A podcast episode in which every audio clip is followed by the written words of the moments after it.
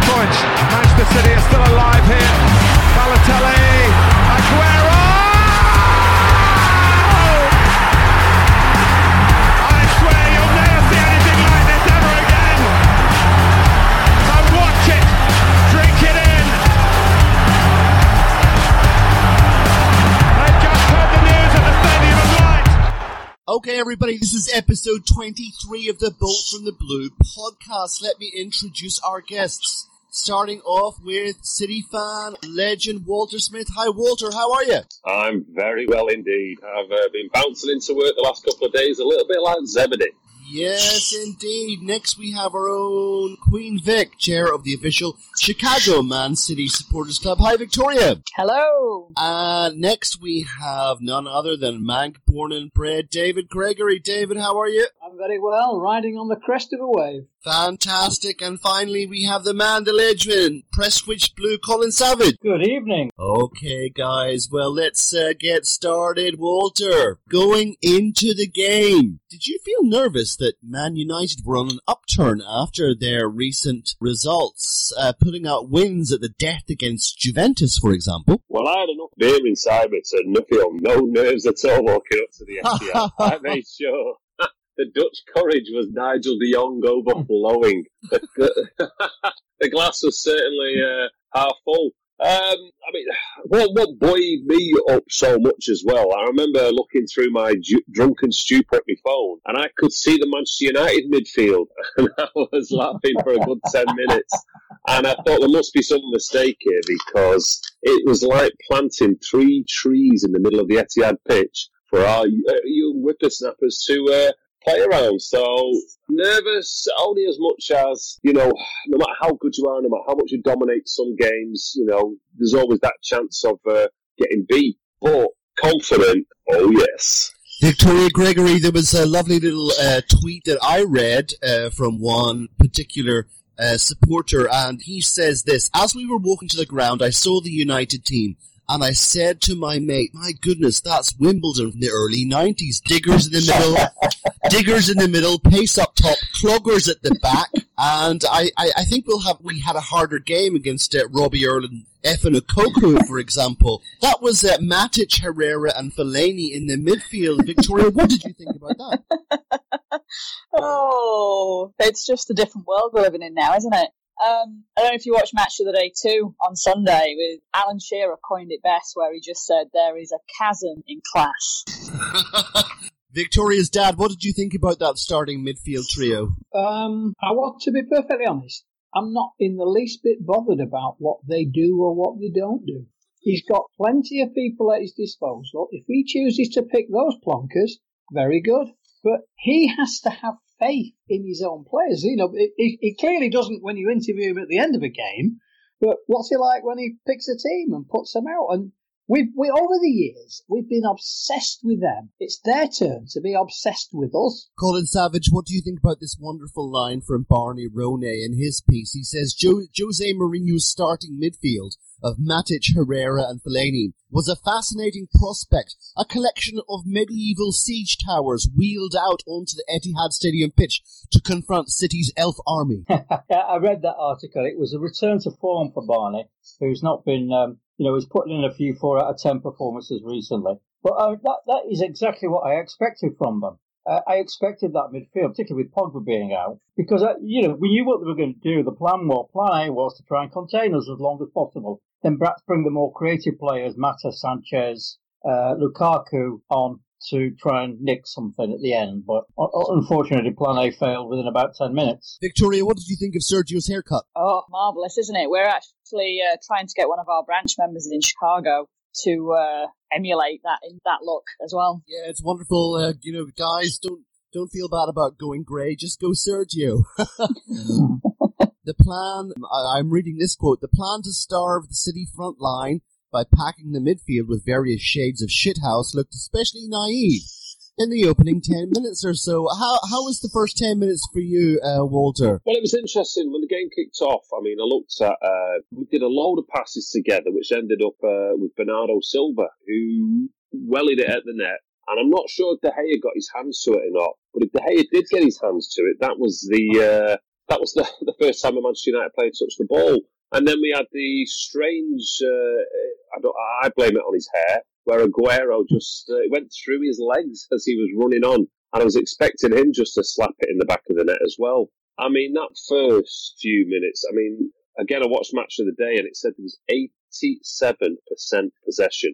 Manchester United had made five successful passes before we scored in the 12th minute, and we'd made 96. I mean, this was just, as I said, a vulgar display of power. I, I often think Mourinho just decided to get the three workhorses in the middle because he seen it was quite, well, it was more effective when uh, Tottenham did it at Wembley. So I'm wondering, with his 50 odd million pound player sat on the bench in Fred, you know, Pogba is however many million pounds player up in the stands. Just absolute dreamland was them first few minutes, and then dreamland when we went when we scored.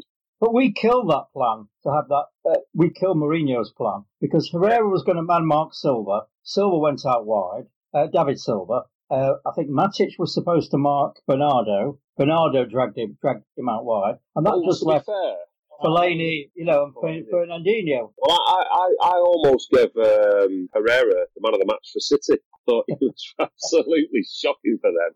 And most things he did bad ended up being to our advantage. David Gregory, it didn't take very long for us to score a goal number one. Can you talk us through that one for us? Yeah, the, the, the little flick round the corner from David caught them all Yeah. out. Didn't, they didn't know what was going to happen. I mean, let's face it, we don't know what's going to happen either. But put Sergio in position. I think there was a little element of fortuitousness that Bernardo got to that ball. But wow, once it came in. Uh, Smalling should actually have been sent off for the foul he committed on Sergio. Uh, and the comment from Gary Neville was, it doesn't matter. Uh, Colin, do you agree if that hadn't been a goal, would it have been a penalty? Now, I'm not sure I'd have trusted um, Tony Taylor to give us a penalty and do the right thing in that circumstance. It certainly, it all happened very quickly. I mean, I was right in line with that, and I'm just watching the ball and uh, saw Aguero go go tumbling. Obviously, when I saw it on TV, it did look like he should have had a penalty, but uh, I'll take the goal. But yeah, would you trust Anthony Taylor?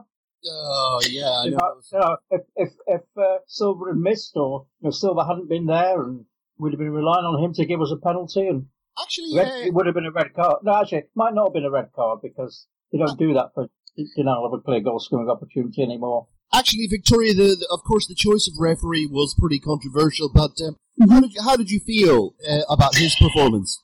Uh, I have to be honest, I thought he did a good job on Sunday. I think we Yeah, went into too. it expecting it to be the opposite, expecting him to uh, be, you know, tearing off his referee shirt and seeing his rag shirt underneath. But to be fair, I think he did a really good job.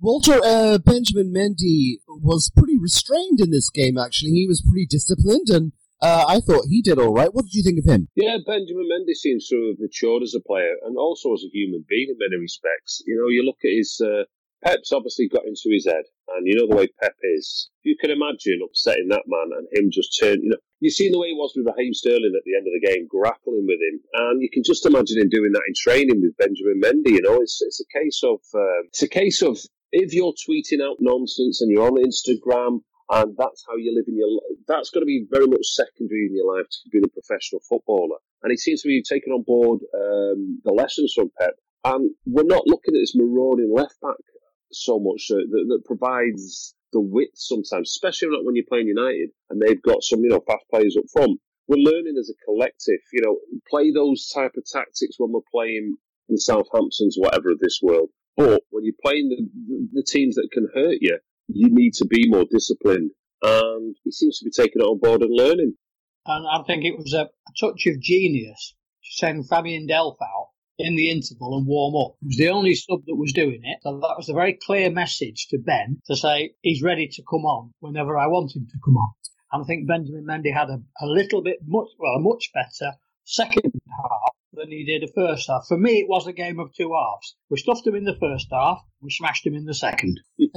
Colin, what did you think about the what most people are hailing as an absolute David Silva masterclass during this first half? I I mean, he just does this every game now, doesn't he? I mean, as I've said before about David, my, my criticism, criticisms of him, two main criticisms of him were um, he didn't score enough goals, and I didn't think he showed enough leadership when he should have been doing as a senior player. And, and I've said before, yeah, he's answered those criticisms. He absolutely leads us on the pitch now. And, you know, he's putting the ball in the back of the net. But I, I compared that first, um, if you look at the first half as a whole, um, and particularly appropriate as it was the 100th anniversary of the armistice, it was a bit like the start of the First World War, where the Germans had the von Schlieffen plan to, to get to Paris quickly, uh, a lightning strike to Paris, and then they, they kind of got stopped and got bogged down, uh, and it, it, was trench warfare. And I think um, it was a bit like that. First 15 minutes, we just went crazy. Uh, we were just all over them, and then we just sat back a little bit. And the one thing I'd say about David Silva was he was a, the, the, guy who should have been driving him us forward, perhaps, was, was, was maybe a little bit conservative in, in that kind of half hour up to half time. Uh, guys, what do you put down the? Uh, I'm going to ask this to uh, David first. There, there was a bit of a drop off, wasn't there, by City, where it was sort of pinging around and not making much progress for quite a long time in between it and and after that. Uh, what did you put that down to, David?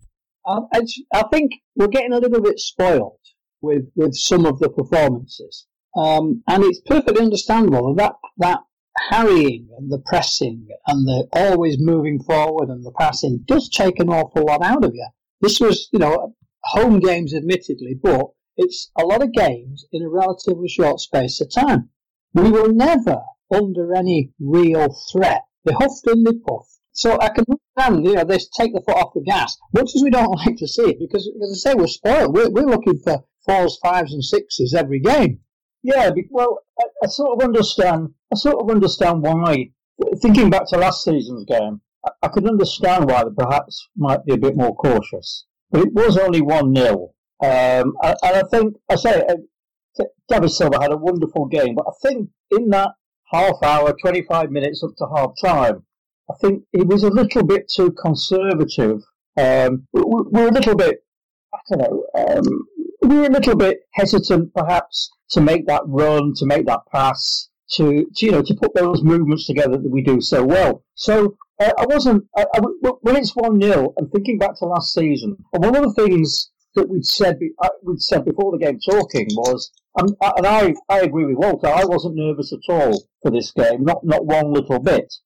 But we were saying, yeah, we know we should win on paper. We're by far a better team. We should win, but they can always pull something out the out the fire. Now, I was less worried with it being us because we tend to be stronger in that last 20 minutes of a game. So I was a little bit less worried. But even when it was 2 1, and I'm sure we'll come on to that in a minute, um, I was, and they had a little bit of a spell putting some pressure on us. I was still nervous because there's always this fear that we haven't capitalised enough on our domination. So I don't know if you noticed this thing that I didn't see, uh, you know, at the time, but I saw on later re- replays. But it was like Fernandinho grabbing Mahrez by the shirt and you know, and and you know, having a, a real go at him for um, I'm not exactly sure what. Did you see that moment? I think um, there's an Algerian death squad after Fernandinho now, of course. Um, but I think what, what Fernandinho was saying to him, perhaps we shouldn't say this, given some of the stick that Fernandinho gets about tactical fouling.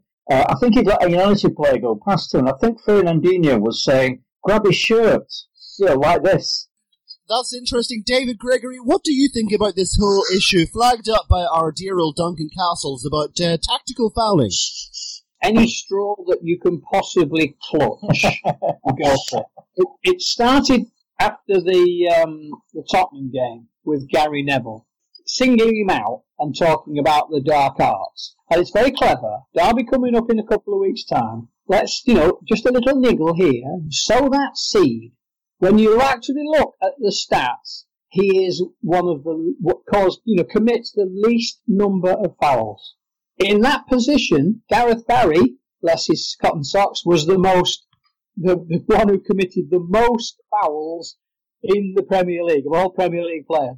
It probably still holds that, that dubious distinction. The nature of that role, every player in every team that is in that role will get booked. Here's a quotation, uh, David uh, Duncan. Duncan Castle said, "Another big result for Abu Dhabi's financial doping. Another game where another game where Fernandinho followed Guardiola's tactical fouling orders unhindered by a caution." So I just think it's absolute nonsense. I mean, I was listening to Duncan Castles before, And I just, what annoys me most is no one questions what he's saying on the uh, Transfer Window podcast. Don't listen to it, Blues. Can I listen to this one because it'll only, but I'll listen to it for you, pull it to bits. Duncan Castles was, uh, I mean, nobody, he's talking about Star of Wars. dominance. well, it's one of it, it's just this, this era of dominance and how bad it is for football. When United won five leagues out of seven, nobody said jack shit about this idea of dominance and it being bad for football. It was what a genius Alex Ferguson was. When Paul Scholes was tactically fouling anybody that came on the pitch, oh, he's just bad at a tackle. You know, he's not the best at it. He's what a wonderfully creative player. The way they changed the narrative to suit the, the bullshit lies that Duncan Castles comes up with astounds me. And I just, the, the thing that upsets me more is the idea that he's not challenged on any of this absolute nonsense. He was talking about us paying £75 million for Bernardo Silva on the last podcast. You know, and he was, then, then he started talking about this golfing class, and the guy said, well, hang on a minute, Kevin De Bruyne wasn't playing. He was, oh, well, we- we've got Bernardo to come off the pitch, you know, because they've got a deep squad. Yeah, Duncan, it's a deep squad because we're a class apart. you know, that's the whole point, you, you numpty. But, you know, Duncan Castles makes a living from being stuck up Mourinho's arse, and I'm sorry, fair play to him. If you're going to swallow that amount of uh, nonsense and spout it, he should be on more money. Victoria, somebody who I think is much more entertaining to watch on your Twitter timeline. I don't know if you've seen this guy, Mark Goldbridge, the new uh, Alan Partridge. Oh, I can't bear to watch any of that nonsense. Like, I just ignore it. I, I think I muted him now on Twitter and anything to do with him. The countless accounts that keep getting set up under his name. Guy's just a tool. I, I, I, I think it's very, very funny watching him every time Oh. a goal goes in. It's like uh, every time a City goal went in, he was absolutely, uh, you know, incredibly funny to watch. You just, what was, he came out with Jurassic Park, Jurassic Park. This, this is terrible. This is, this is, you know, this guy's complete meltdown. But, um, back to the game, guys. Talk us through number two, Walter. That was, that was a wonderful goal, that one, wasn't it? Well, it's um, people are laying the blame at uh, David De Gea, and I just think for me there wasn't a great deal he could do. He did the free kick out, which went to Lingard, who messed it up and got robbed uh, by is it Florentino, and then uh, he gets the ball up to Aguero, and it's a one-two. And I'd love to know the speed of that ball that was going at De Gea because he. You know, you're taught as a goalkeeper, you shouldn't have your hands just straight above your head. The shot comes in from a tight angle, and he whips his hands up, and it goes like a millimetre between. Doesn't touch the thumb just goes a millimetre in the perfect place. So I don't blame him in, in any way, shape, or form for that. But it was uh, it was that sort of you, you know that Pep system we were talking about Mahrez and the link between where a player should be and then where you deliver the ball was perfect for Mahrez as well. He's just cushioned it into Aguero's, who I don't know if somebody De Gea said something to him at half time about his new haircut or not, but it was an angry leash, and uh, it was. It was just Yeah, like that- a bullet, wasn't it? You know, it, That- De Gea may as well have been trying to stop a bullet with his face. You know, it's, it wasn't going to happen.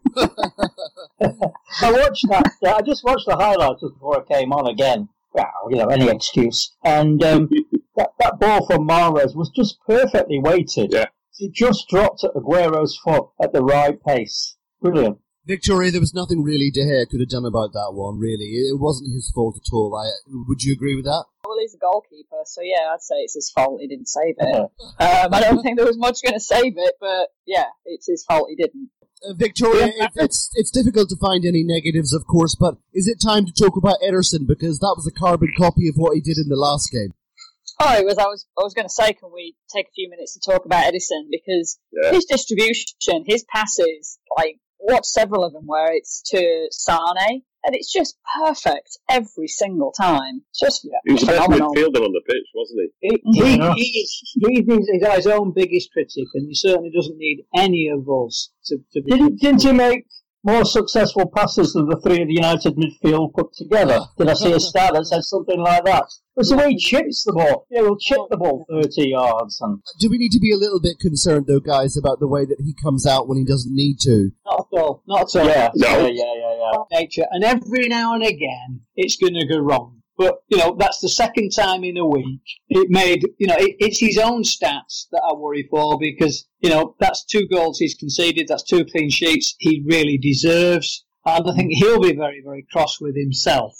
But you know, it is the nature of the lad. That's the way he does it, and somebody will try to exploit it in the future. But I think he'll be a little bit more, a little bit, only a little bit more cautious. And sometimes, I mean, as we said with with the Charlie Austin last week, if you could, you can't stop yourself when you've already started to slide, but you come so far.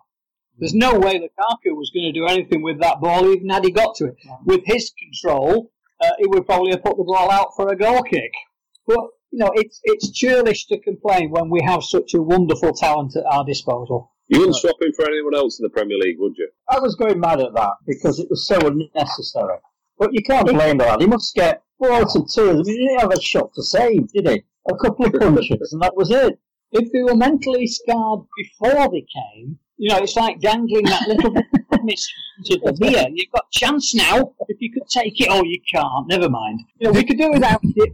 Not, not a big deal. And back to the game. What about that third goal? We're going to ask uh, David to talk talk to us about that. Well, it, to all intents and purposes, it just looks like possession football. You'll pass it to one of your own, keep the ball.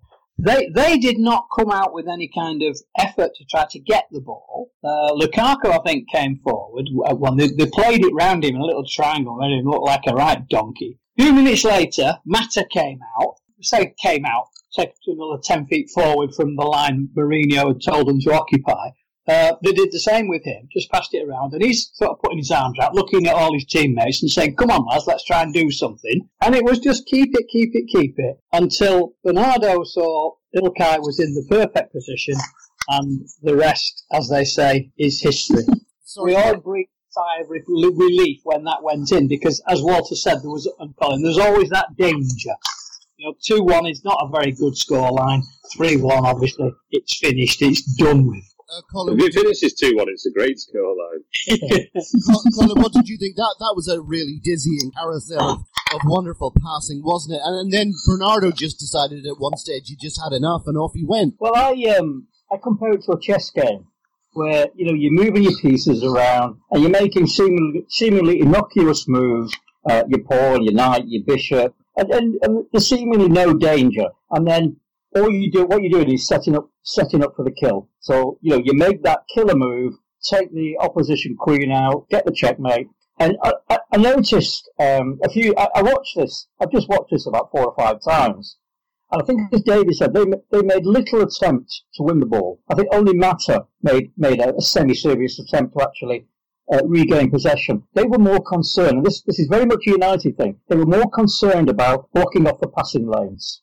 So, and at one point, Gundogan was being shadowed by Fellaini, being marked by Fellaini. And Gundogan goes, you know, move, goes up the pitch, Fellaini follows him. Gundogan goes down the pitch, Fellaini follows him. And then about halfway through that move, about 20, I don't know, 23, 24, 25 passes in, Fellaini sort of drifts. We move the ball back, and you, and it's funny, you watch the United lines move up.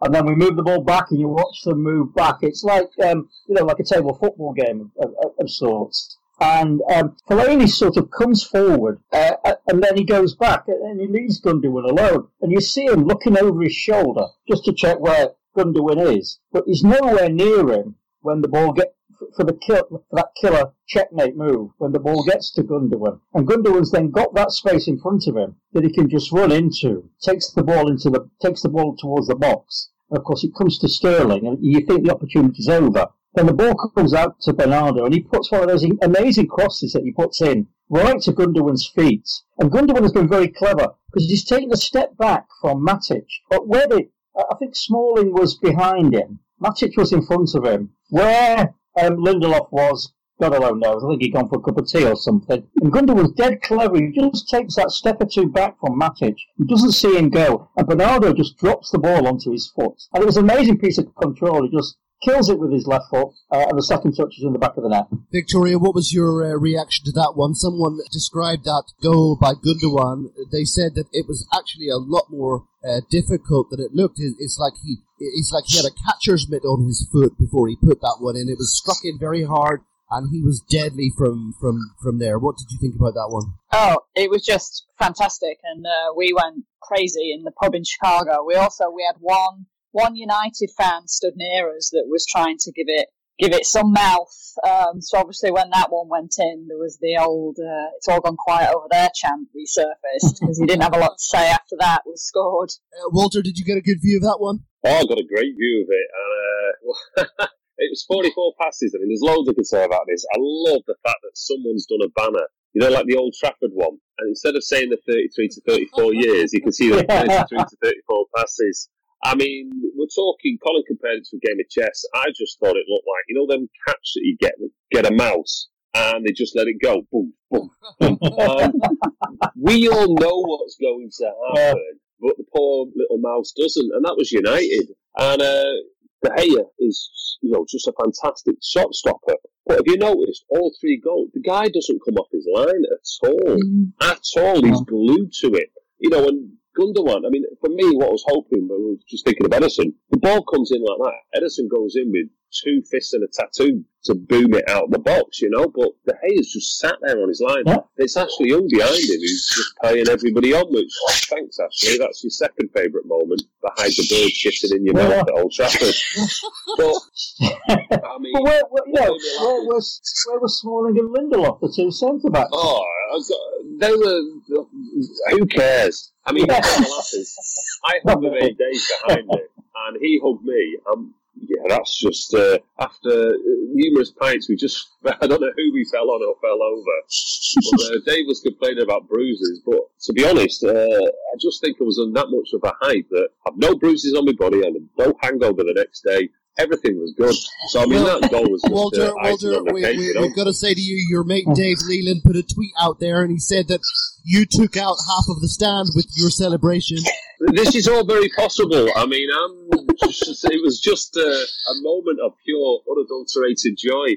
And, you know, instead of Victoria singing at one Man United fan, the, the ground was singing at 3,000 United fans. They couldn't leave quick enough. You know, the fire alarm had gone off, the streams going out. They didn't know what had happened to them. And then that was the most pepperlicious goal I think we've ever scored. Maybe the one for uh, we scored against Arsenal last year where Sane bagged it as well. But 44 passes, you know, count them, Rags. Just count them.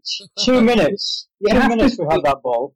Oh, two minutes of pure heaven. Pep heaven. Of course, of course, of You, course. you have to feel for players who have gone into that game mentally exhausted after Oh, yeah. such Four enormous years, yeah. A, a, long trip down to Bournemouth, a long trip to Turin, where they didn't have a chance to celebrate their famous victory because the manager riled the crowd up to such an extent they all had to come off. And all of the all of it was you know, at this wonderful comeback. If they'd have been so wonderful, they never came back against us. It's just that might be the goal of the season. We're still going to run a separate competition for the excuse of the season. Mentally exhausted and battle scarred from Turin. There's got You know, the they do the goal of the season on Match of the Day, and it shows all of them. You know, all the players who've scored all the different goals, and you think, oh, you know, some incredible talent going on show. If it's to do of the season, one to eight would just be Jose Mourinho just speaking out of his arse, wouldn't it? You know, he's, man's just an excuse anometer. He just Did you catch spins the wheel and wonder where it lands. Did you catch Ederson in the tunnel? He was going three. to Mourinho. I hope. Has anyone said, That cheeky bugger. someone sent me a video of that 44 passes set to the Benny Hill theme music and speeding up. Brilliant. It's really funny. But just look at my Twitter feed, so you'll find it. Victoria, after the game was over, Mourinho explained to everybody why it was that uh, United had not been successful on this occasion. He said, I can imagine if the result was 2 1 to bring on a fresh Fellaini, then they would have been in big, big trouble. I mean, when they brought uh, Lukaku on, it was it's going to just be like hoofball down to him now, and that's exactly what they did. Like within the first few seconds of him being on the pitch, just hoof Yeah. it in his direction. The one player of theirs I do fear a little bit is Juan Mata. I think he's a very clever, very good player. And, and he's a bit like um, Gundogan in that respect. He'll pop up at the right uh, place at the right, pop up in the right place at the right time. So when he come, he came on, I think it was 2-1, wasn't it? And I think Mahal, I, I was starting to panic a little bit then. Uh, you know, Sanchez probably had a lot to prove against us, but um, you know, when Fellaini's, uh, we've seen, we, United games, you know, the, the, uh, the, 1 0 down, and with, uh, you know, 25 minutes to go, on comes the big Belgian lump, uh, uh, and the hoof, and the hoof ball starts. And, you know, and it's successful for them. But, you know, you think, this is Manchester United. And, and this is what I'm saying. I think to sum up, sum up this game, we, obviously we've beaten them before. I mean, most of the time at Old Trafford it was a 6 1 and, and, and other games.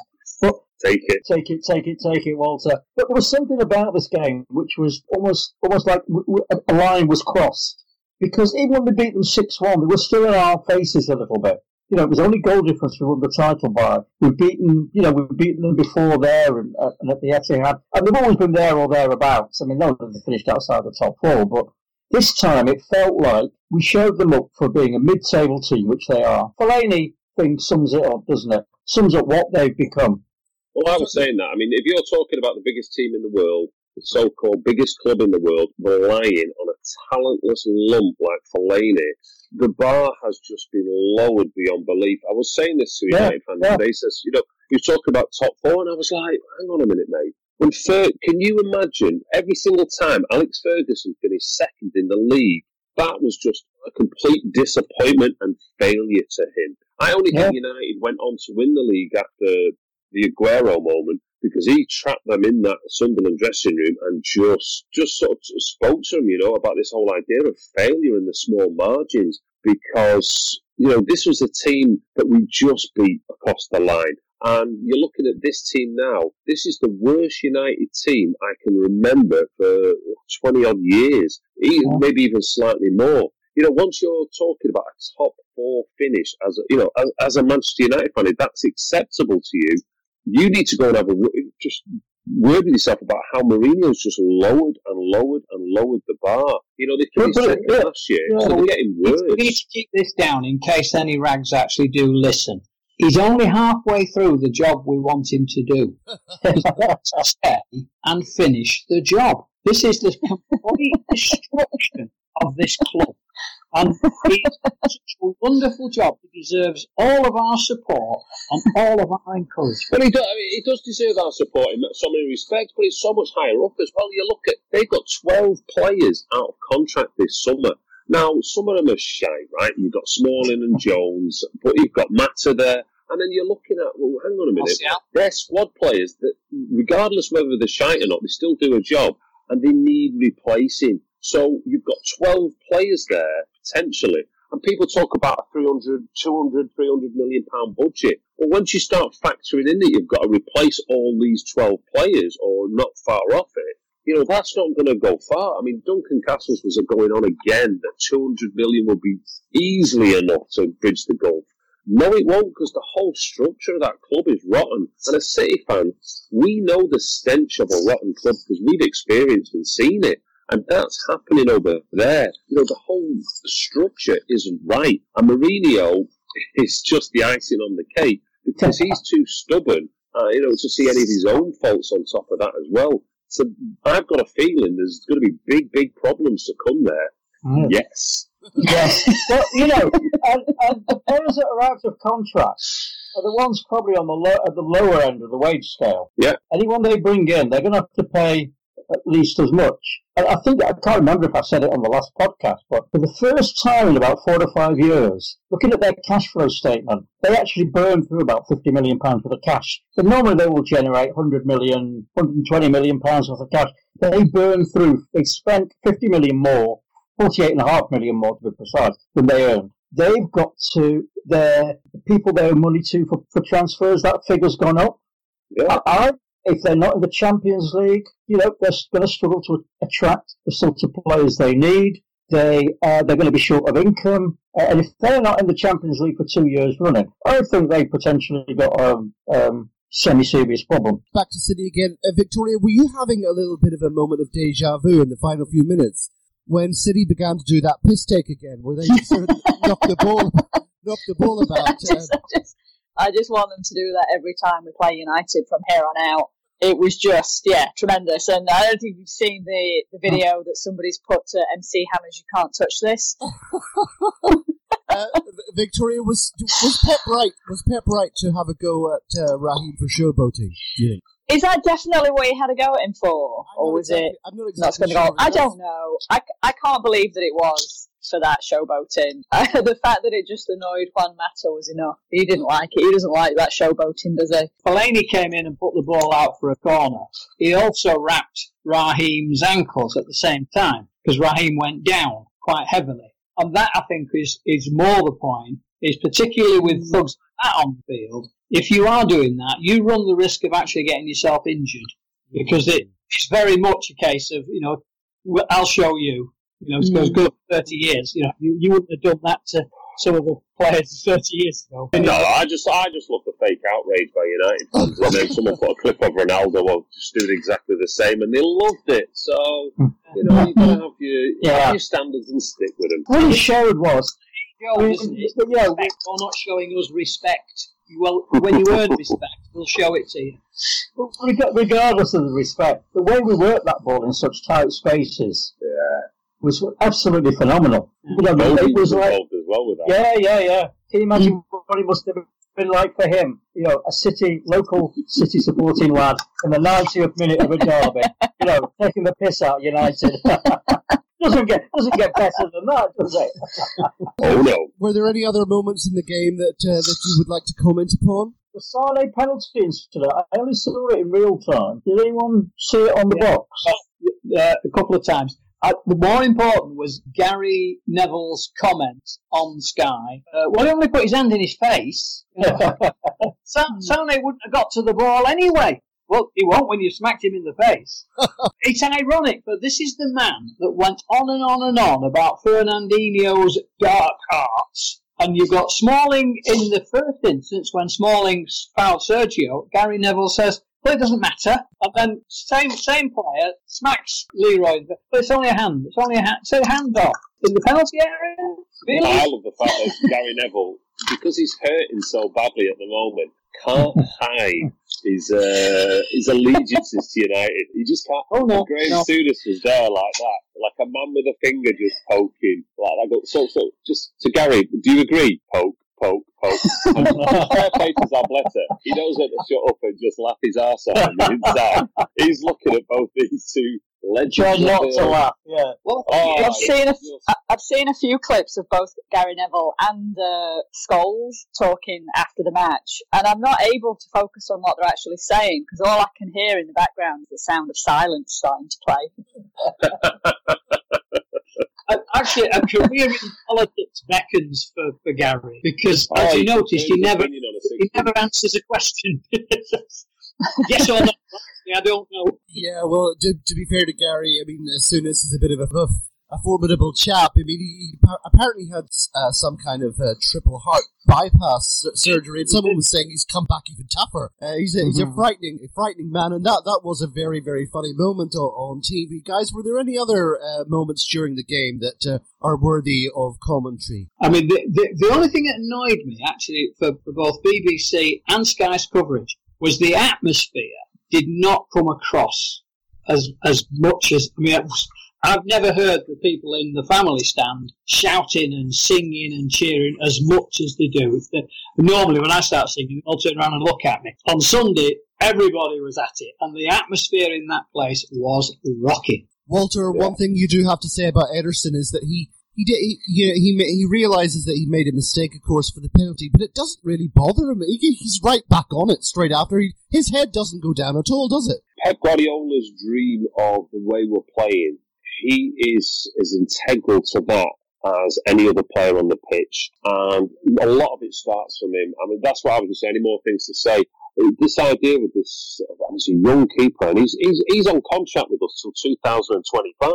So, you know, this guy is just immense. You know, he's like a, an Alonso, you know, the way he just sprays the ball about. That's how comfortable he is. And the way he passes, and his passes are perfect as well. I've never seen any a keeper kick as far with such a low trajectory ever. Uh, I think he's on the spectrum somewhere. I think uh, his happy face is exactly the same as his sad face. He's just brilliant, and he's ours. We, he only cost 30 million. we think he's brilliant. Depends which paper you Well, the, the best, the best compliment I can, well, the best compliment I can pay Ederson is Neil, who sits next one, next but one seat to me. last season when Ederson, when we were playing about with the ball with the bat at the back, Neil oh, oh, apoplectic. Want to get rid of it? Stop doing that. Want to get rid of it? Hoof it. Get rid of it. For God's sake. And yes, uh, on Sunday we're saying, oh, I'm not bothered. I trust him now. Well, you know, that comes because you're watching him week in, week out, and you can see what he does. And you can, you notice the crowd are a lot more uh, happy with City playing the ball around at the back now. Uh, when, when we first started doing it, you know, you could hear a collective uh, squeaky bum time in the Etihad. But now, people are just, yeah, that's it. You know, people are going to the games a lot more relaxed. Have you found that? It's Yeah, yeah, I- pressure. I wasn't bothered at all about this game, as as you were, as I said. Not one bit of nerves at all. The only time was when they had that little bit of pressure. They were getting those free kicks, and did they get a corner or two down at uh, in front of me down in 109? So, yeah, Yeah. when we were before we scored the third goal, was it? So that was the only time I felt a little bit nervous or concerned. But you know, you, you, you kind of knew at one point because then about four or five goes at getting the ball, getting possession of the ball, and, and we kind of fluffed it, and uh, they were putting pressure on us. But oh, that was the only time I felt remotely nervous, and, and that you know, going to a derby, that that really says something. Victoria, who was your man of the match? It, it sounds like a stupid question, but I'm going to ask you anyway. Oh, um, I'm going to go with Fernandinho. T- tell me about that. I just, uh, you know, we've talked about it before. The, you know, what's the succession plan when he goes? Because he's just so consistent and so solid. Um, I just thought he had a, a fantastic game. Let's let's ask the same question to David. Do you agree, or would you would you pick someone else? Well, again, these things are generally decided on on sta on assists and goals. Uh, Bernardo had two assists, David one goal, but Fernandinho had more touches than any other player out there, considerably more. Um, that, uh, you- you- that role is the understated role in a team. And yeah, it's going to be hard to replace, but I'm I'm sure I'm pretty sure Pep's on it. Yeah, Colin, what would you think? Uh, well, I'd like to say something different. I mean, the two Silvas were absolutely wonderful, particularly Bernardo. But again, Fernandinho just stood out for me. I said this at the time because he does two jobs and he does them both superbly. So he does the he does the Nigel De Jong defensive bit, Gareth Barry defensive bit. A- And Gareth Barry was, was a great player in, in kind of clearing his lines and, and making intelligent pass. But Fernandinho does that and more. So, so he's doing the bit at the back. You know, he's getting his foot in. I think twice he won the ball. Once uh, he, he won the ball for the third goal initially. I think I think there was another one where he won the ball. There were a couple of other instances where we had good chances where he won the ball. And then in the uh, one of the early chances we had, or the first chance in the first couple of minutes, he played that wonderful ball to Bernardo. So it's not just about sitting at the back uh, and breaking up opposition attacks. He's forward, and you know, and he's making passes that, that would put you know David Silva, uh, Colin Bell to shame, and he's having a go at goal himself. Let's No, not it's just forget nothing. and Pellegrini to thank for him. Yeah, yeah, yeah. And perhaps we should make him fly goalie as well, and you know, then he could do every job on the pitch. Walter, who would you go for? Well, it's a little bit, to be honest with you, it's a little bit like your favourite album, trying to choose your favourite track. And uh, at the game, it might have been one. When I watched it back, it'll be another. When I watch the highlights on Match of the Day, it's another, which just shows to me the level that we're performing at. This is uh, 11 players who were on the pitch. Um, there's a hair's breadth between them all because they were all fantastic. And it used to be the days when we were, get- when we were getting stuff there you could pick uh, any one number of 50 teams and we were all, York all City. oh, it used to be the one that tried the hardest but now you've got 11 players busting a gut with just supreme talent so I wouldn't like to I wouldn't like to pick out one you know just because it's like your favourite album you want to listen to it from start to finish and it's got 11 tracks on it and they're the 11 players One guy who's in the news is uh, Pablo Zabaleta. He's announced his retirement at the end of the season.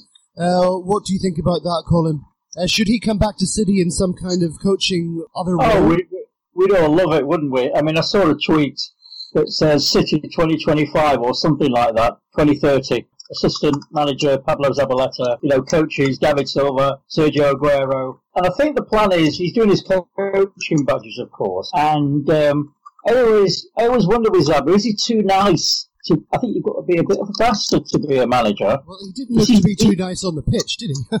No, oh no, no. I think it's a, it's the right thing to retire. And the great thing is, the West Ham fans now love him in the same way that we loved him. Uh, you know, they just recognise a warrior, don't they? Yeah, I'd love to have him, have him back at City. Uh, another uh, player, a new, former player, of ours, another former player of ours who's in the news is uh, Samir Nasri. Apparently, he's uh, thinking of uh, rolling up at West Ham. Walter, what do you think Yeah. of that one? Would be Yeah, Well, all this is right. getting the band back together. Well, Chicago reference there. Where's your lad these days? I mean, the thing is with uh, Samir Nasri, I mean, there's talk of him just signing till the end of the season. There's talk of him wanting big wages. The fact that he's not fit and he's going to get up to, he's got to get up to speed. And there's talk of a Chinese interest. I mean, if he doesn't go to West Ham and he goes off to China, that's his career dead anyway. He needs to be thinking about a last hurrah, as it were, and showcase his talent in one of the top leagues in the world.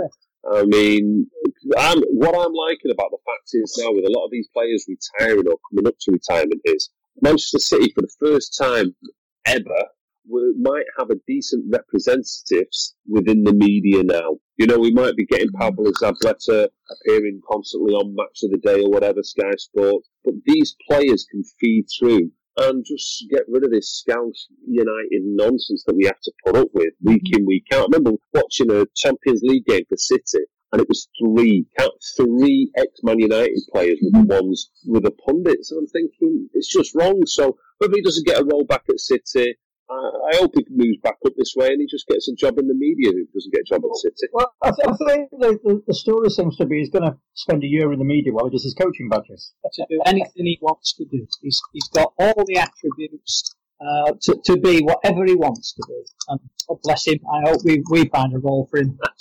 Can't be a hair model. Oh.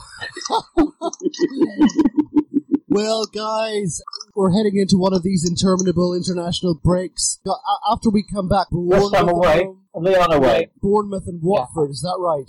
Yeah. So, Okay. so you know, when, when we played Bournemouth and Watford after United, we'll have played all the Europa League contenders, won't we? Ah.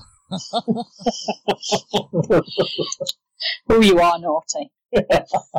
But nice. Okay, guys, we're, we're going to cap it off there. Unless anyone's got uh, anything else that they'd like to add, I think we'll probably wrap it up. Take it, take it, take it. all day long. That'll do me. So that'll do the John Dillon thing. Yeah. There you go. Sorted. Let's move on. Dick. Okay, I've got some editing to do with Walter here. guys, No, leave that in. Leave the. Yeah? He is a dick. Yeah, leave just John Dillon, dick. Okay, guys, let's wrap it up here and uh, say goodbye and thank you to our guests. Uh, guys, you've been listening to Walter Smith. Walter, thank you so much. That's my pleasure. Enjoy your week blues. Bounce into work. And we've got Colin Savage. Yeah, uh, well, it's been great. It's never a hardship to talk about a derby victory, particularly one against such a mediocre opponent. uh, you've also been listening to David Gregory Always a pleasure. and David's daughter Victoria. Victoria Gregory, too, everybody. Thanks, everyone. And because it's an international break, I'm going to milk this result for another couple of weeks. Absolutely, guys. We're on iTunes, Spotify, SoundCloud, Spreaker, Stitcher, TuneIn, Podtail, Pod Paradise, Google Play Music, and many, many more of your favorite podcast apps. So until we speak to you again, have one on us and up the blues. It's not